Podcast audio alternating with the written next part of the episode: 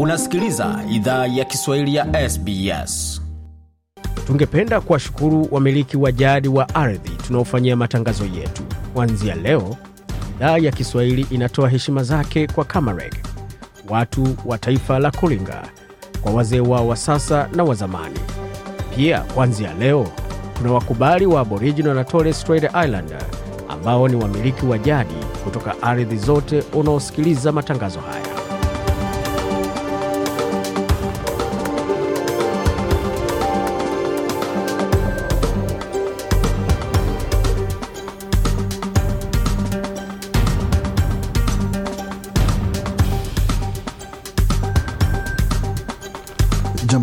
Ulipo na karibu katika makala ya idhaa ya Kiswahili ya SBS. Uko na migode migerano, tukuletea makala kutoka studio zetu za SBS na mtandaoni, anwani ambao ni sbs.com.au mkwaju swahili, ikiwa na mengi ambao tumeandalia hivi sasa, ikiwa ni saa nne dakika ni moja kwa masaa ya mashariki ya Australia. Vilevile vile kwa sasa ni saa ni saa tisa dakika moja kwa masaa ya Afrika Mashariki na saa nane kwa masaa ya Afrika ya Kati.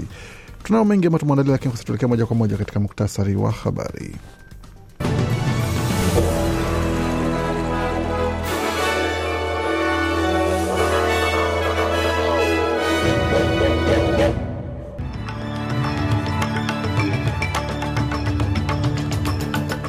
Katika muktasari wa habari jioni hii ya leo, Uamuzi wa kiongozi wa upinzani kumtimua seneta ndani ya chama chake wasifiwa na baadhi ya wanachama wenza, wakati uungwaji mkono wa kura ya The Voice, kura ya maoni ya The Voice washuka chini ya asilimia 50 kwa mara ya kwanza katika wiki.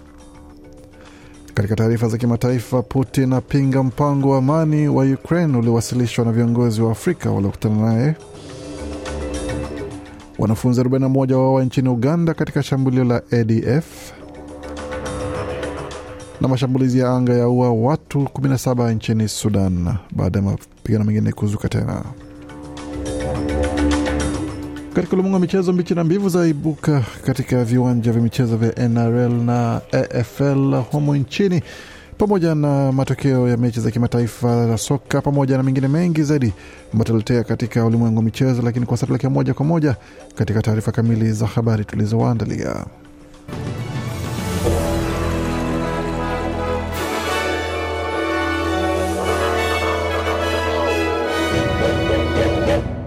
Wasikiza idhaa Kiswahili ya SBS ukiwa na migode migerano, na hii hapa ni taarifa kamili ya habari tulioandalia kutoka studio zetu za SBS, tukianzia katika suala zima la siasa za hapa nchini, ambapo kiongozi wa chama cha Nationals ndani ya Seneti Bridget McKenzie ameelezea hatua ambazo zimechukuliwa dhidi ya senata David Van baada ya madai ya matendo yasiyofaa kuwa yalikuwa ni uamuzi thabiti. Senator alijiuzulu kutoka chama cha Liberal siku moja kabla ya kamati ilikuwa ijadili madai kuwa alimgusa seneta huru Lydia Thorpe katika hali isiyofaa pamoja na seneta wa zamani wa chama cha Liberal Amanda Stoker. Katika barua kwa rais wa chama cha Liberal cha Victoria Greg Mirabella, Senator Van alisema kwamba hangeendelea kuwa mwanachama wa chama ambacho hakizingatii mfumo wetu wa haki. Senator Makenzi pia alieleza kipindi cha Insiders cha runinga ABC kuwa kiongozi wa upinzani Peter Dutton alifanya maamuzi sahihi kumwomba Senator Van ajiuzulu. Huyu hapa na maelezo zaidi. Following a second allegation being um, raised, the leader of the Liberal Party threw this senator out of the party. Now, I think there was a lot Nasema baada ya madai ya pili yaliyozuliwa, kiongozi wa chama cha Liberal alimwondoa senata huyo katika chama. Sasa nadhani kulikuwa furaha tele za kimya kimya katika ofisi za bunge kupitia maamuzi thabiti yaliyochukuliwa na kiongozi. Tunajua kuwa vyama vya Leba, One Nation, the Greens na chama cha Liberal vyote vimekabiliana na changamoto kama hizi hivi karibuni, na kwa kiongozi kufanya maamuzi thabiti, nadhani ilionyesha nguvu yake ya kutatua masuala haya. Senata Van na madai hayo na ameongezea kuwa atashiriki katika uchunguzi wowote utakaohitajika dhidi ya swala hilo. Na waziri wa Australia wa kwanza Linda Burney amesema kwamba The Voice to Parliament ni suluhu ya vitendo kwa masuala yanayowaathiri zaidi Waustralia wa kwanza. Kauli hiyo imejiri baada ya kuungwa mkono kwa kura ya maoni ya Voice ilishuka hadi chini ya asilimia 50 kwa mara ya kwanza wiki iliyopita. Waziri Bernie alitupilia mbali wazo kuwa The Voice ilikuwa ishara tu, akisema anaamini kuwa Waaustralia wa, wataunga mkono kura ya ndio. Alieleza shirika la habari la Sky kwamba tume ya ushauri ya The Voice itatoa suluhu ya vitendo kwa masuala tofauti yanayojumuisha makazi, afya na ajira. Huyu hapa na maelezo zaidi. But you know, when you think about it, uh, what are we really saying here? We're saying we're establishing Amesema, unajua, unapofikiria hili tunasema nini hapa?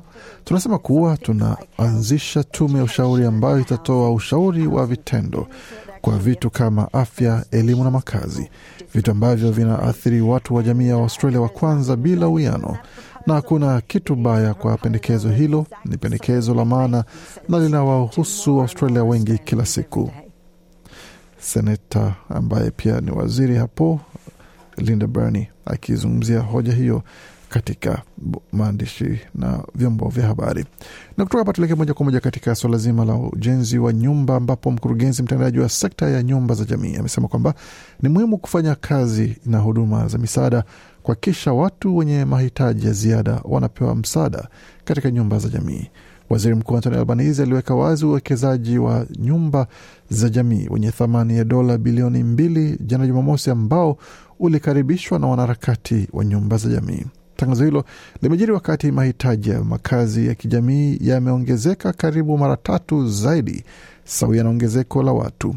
Wendy Wayhurst ndiye mkurugenzi mtendaji wa sekta ya community housing industry amesema ni muhimu kuendelea kushirikiana na huduma zingine za misaada ili watu waweze pata utulivu wa makazi kwa muda mrefu.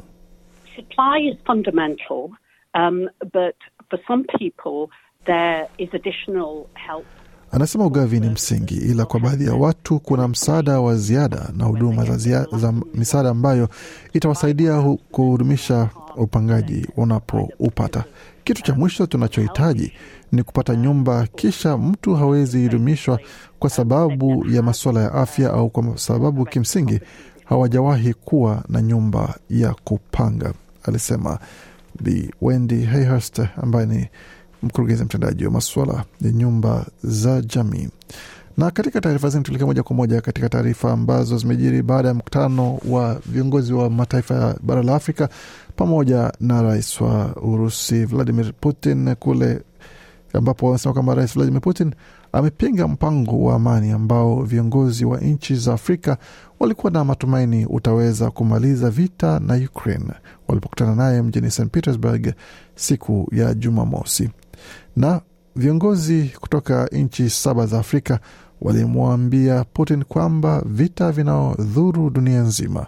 Ujumbe huo ulikutana na Putin siku moja baada ya kukutana na rais wa Ukraine Volodymyr Zelensky mjini Kiev. Putin alifungua mkutano wa Jumamosi na ujumbe wa viongozi kutoka Komoro, Jamhuri ya Kongo, Afrika Kusini, Misri, Senegal, Afrika Kusini vilevile vile, Uganda na Zambia katika kasri moja mjini St Petersburg kwa kusisitiza dhamira ya Urusi kufanya kazi na nchi za Afrika. Lakini kabla ya viongozi wote kumaliza hotuba zao, Putin aliingilia kati na kupinga mpango wao wa amani unaomtaka atambue mipaka ya Ukraine inayotambulika kimataifa. Alirudia msimamo wake kwamba Ukraine na washirika wake wa magharibi ndio walianzisha ugomvi huo muda mrefu kabla ya hata Urusi kuivamia Ukraine mnamo Februari mwaka 2022. Putin pia anasema kwamba nchi maghari, za magharibi ndizo za kulaumiwa kwa kuongezeka sana bei za chakula duniani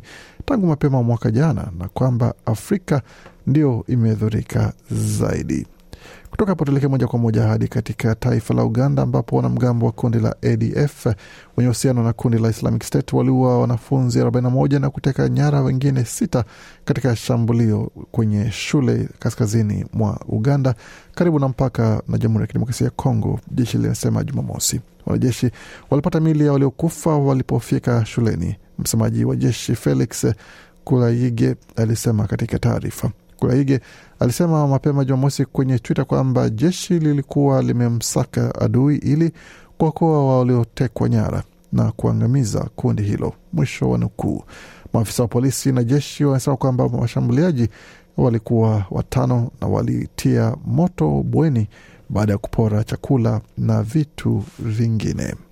Kutoka hapo tuelekee moja kwa moja hadi Sudan ambako vita vinaendelea kukita kule na mashambulizi ya anga yaliua raia 17 na kuharibu maeneo kadhaa ya mji mkuu wa Sudan wa Khartum siku ya Jumamosi. Wakazi wamesema kwamba huku wapatanishi wakishinikiza pande zinazozozana kufikia makubaliano mapya ya kusitisha mapigano.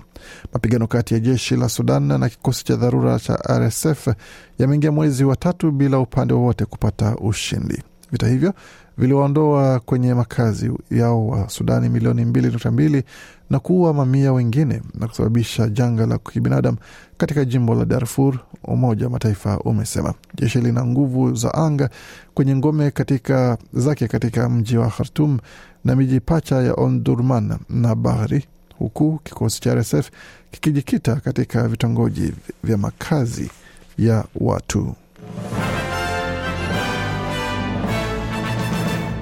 Kutoka hapo tuelekea moja kwa moja katika masuala ya michezo, tukianzia katika mchezo wa NRL ambapo mechi zilizochezwa mapema hii leo, matokeo yalikuwa sawa hivi, ambapo timu ya Canterbury Bulldogs imepata kichapo kutoka kwa Sharks, alama zikiwa ni 48 kwa kumi, wakati Cowboys waliwacharaza Panthers 27 kwa 23 na kwa upande wa Newcastle Knights waliokaribisha Roosters nyumbani na kukosewa heshima kupigwa kumi na nane kwa kumi na sita wakati Melbourne Storm iliwacharaza West Tigers 28 kwa, uh, kwa, kwa mradhi 28 kwa sita. Katika mchezo wa AFL mechi ambazo zilikuwa hii leo ni kati ya timu za North Melbourne dhidi ya Bulldogs ambapo Bulldogs waliwacharaza wenyeji North Melbourne mia na tano kwa themanini na nne wakati Carlton ikiwacharaza Gold Coast mia ishirini kwa sitini na moja na GWS Giants ikiwacharaza Fremantle mia ishirini na tano kwa thelathini na nane wakati Richmond ikiwacharaza St Kilda tisini kwa sabini katika mechi ambayo ilitokea hapo. Na tukitazama matokeo mengine katika mechi za kufuzu kwa kombe la Afrika litakalokuwa kule uh, Ivory Coast, mechi ambazo zitachezwa mapema hii leo zilizochezwa alfajiri leo ilikuwa ni kati ya Benin na Senegal ambayo iliisha moja moja, wakati Botswana ikamcharaza Libya moja sufuri, Equatorial Guinea ikamcharaza Tunisia moja sufuri, Afrika Kusini ikacharaza Morocco mbili moja na Komoro ikacharaza Lesotho moja sufuri, na Zambia ikiwacharaza Ivory Coast magoli matatu kwa yai.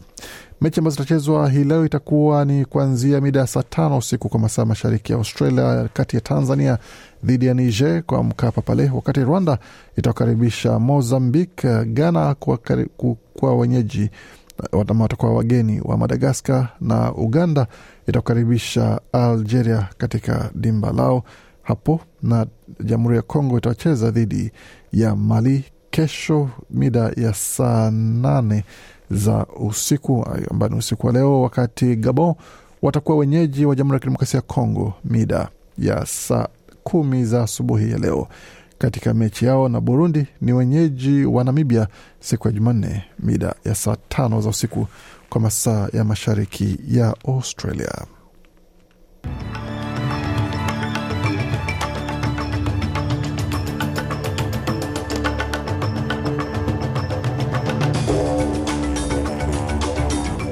Nam, tukiingia sokoni, kabla tuelekee katika masuala ya muktasa wa taarifa za hali ya hewa. Dola moja ya Australia ina thamani ya senti 68 za Marekani, wakati dola moja wa Australia ina thamani ya faranga 1937 za Burundi, na dola moja wa Australia ina thamani ya faranga 1612 na senti moja za Jamhuri ya Kidemokrasia ya Kongo, wakati dola moja Australia ina thamani ya faranga 787 za Rwanda, na dola moja ya Australia ina thamani ya shilingi 2539 za Uganda, wakati dola moja ya Australia ina thamani ya shilingi 96 na senti 19 za Kenya, na dola moja ya Australia ina thamani ya shilingi 1642 na senti tatu za Tanzania.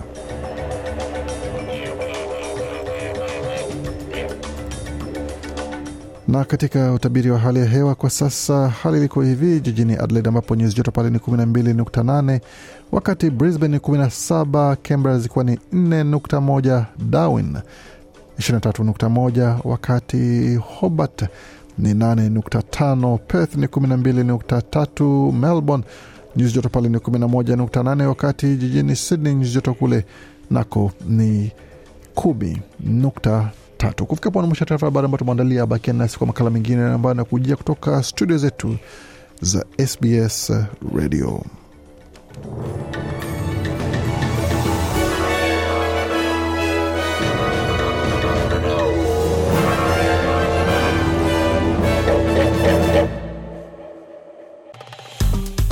Penda, shiriki, toa maoni.